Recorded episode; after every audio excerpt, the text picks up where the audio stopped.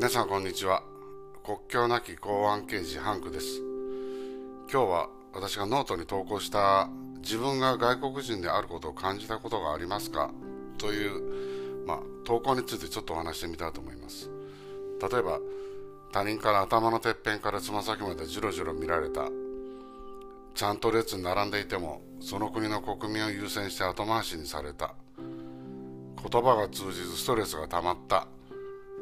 自分や家族の身を守るため日本にいる時の数倍の注意力を強いられた。チキンラーメンやおにぎり漬物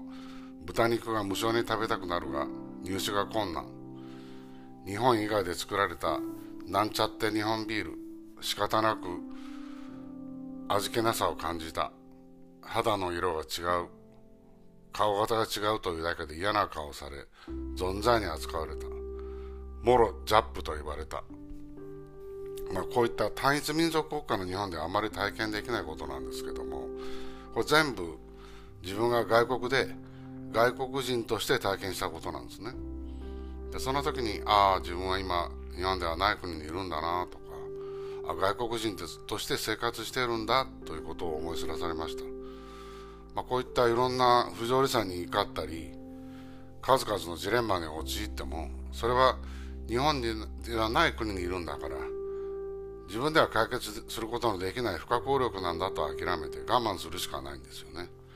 嫌なら国の外に出なさいと。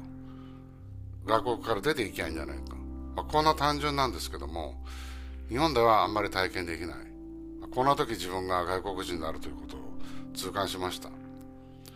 今皆さん方の周りにいる外国人にどのように接しておられます？またさまざまな境遇とか理由で今日本に来て今でも約27万人の外国人が日本で暮らしていますけれどもおそらく彼らも多かれ少なかれ私が感じた外国での不条理ジレンマ不自由さ時には差別などの嫌な思いもしてるんじゃないかと思いますね、まあ、数多く外国に行って居住してみて今までの自分より少しだけ他人に優しくなれたようなそんな気がします、まあ、外国に行ってみたり住んでみると日本を見る視点や外国人日本人を問わず他人に対する見方も変わるかもしれませんね。今日はあなたは自分が外国人であることを感じたことはありますか？という話をしてみました。国境なき公安刑事ハンクです。えー、私、クラブハウスでもルームを立てて、えー、中東好き集まれとか、あるいはツイッター、インスタグラムとかでもいろいろ発信しております。また、スタンド FM で、えー、いろんなアーカイブ残しておりますので、またそちらの方もご覧になってください。以上、ハンクでした。